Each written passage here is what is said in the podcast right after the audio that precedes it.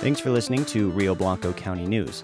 Here are the highlights from the August 27th edition of the Herald Times. This week, Herald Times staff visited a relatively new agricultural operation along the White River outside of Meeker, Smoking River Hops. Co owner Kevin Borchard provided a tour of the hop field with its long rows and tall hop plants growing vertically up coconut ropes. More about Smoking River hops, including pictures, starts on the front page. You can see a video of the trip on our YouTube channel.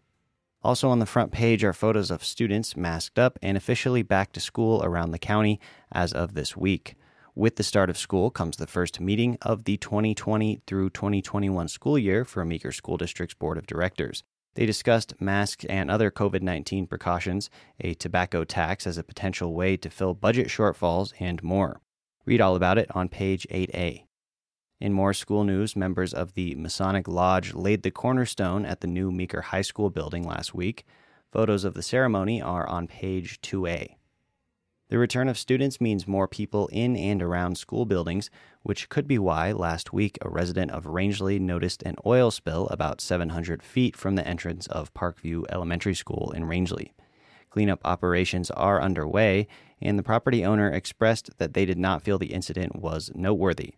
As of Thursday, no spill report has been filed with the Colorado Oil and Gas Commission. More details are on the front page. The Town of Rangeley Board of Trustees met Tuesday.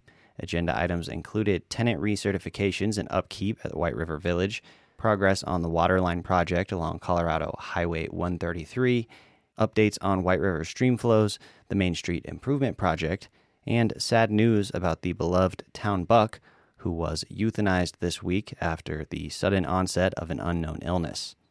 Rangeley will honor the deer by displaying a mount in Town Hall.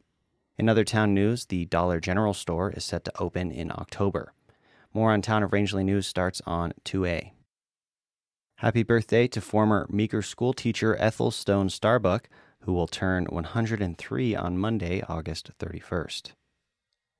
The five P's of emergency preparedness are people and pets, prescriptions, papers, personal needs, and priceless items. Officials remind residents to not assume you're already signed up for Rio Blanco County's emergency alert system to make sure you receive notifications in the event of an emergency, you can sign up at rbc.us slash 285. Rio Blanco County Commissioners held a few work sessions this week in addition to their regular meeting. The first session covered improvements at the county fairgrounds. Commissioners also met to discuss asbestos containing materials entering the landfill. Public Health Director Alice Harvey updated that there has been one new case of COVID 19 in the last week and shared that the department is looking to purchase rapid test machines so testing can happen locally in the future. More on the County Commissioner's regular meeting is on page 6A. Members of the White River Alliance are advocating for the town of Meeker to consider alternative mosquito control measures. They say the current method could be contributing to the ongoing algae bloom. More is on page 6A. The Meeker Mustang Makeover returns on Friday, September 11th, but due to COVID 19, on location attendance will be limited. That's why the Herald Times will be live streaming the event on the Meeker Mustang Makeover Facebook page. Tune in on the 11th starting at 10 a.m.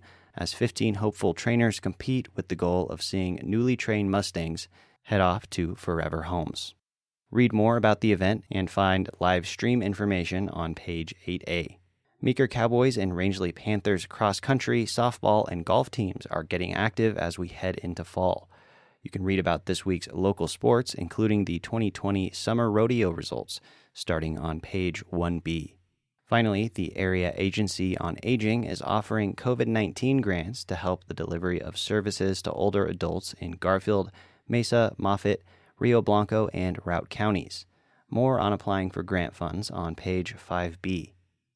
The 20th anniversary edition of the Northwest Colorado Hunting Guide features more local content than ever before. Magazines hit shelves on September 3rd. Don't forget to grab a copy or two. Your quote of the week comes from an unknown source. Sometimes later becomes never. Do it now. There's our highlights for this week. Find more in print and online at ht1885.com. Thank you for supporting community journalism.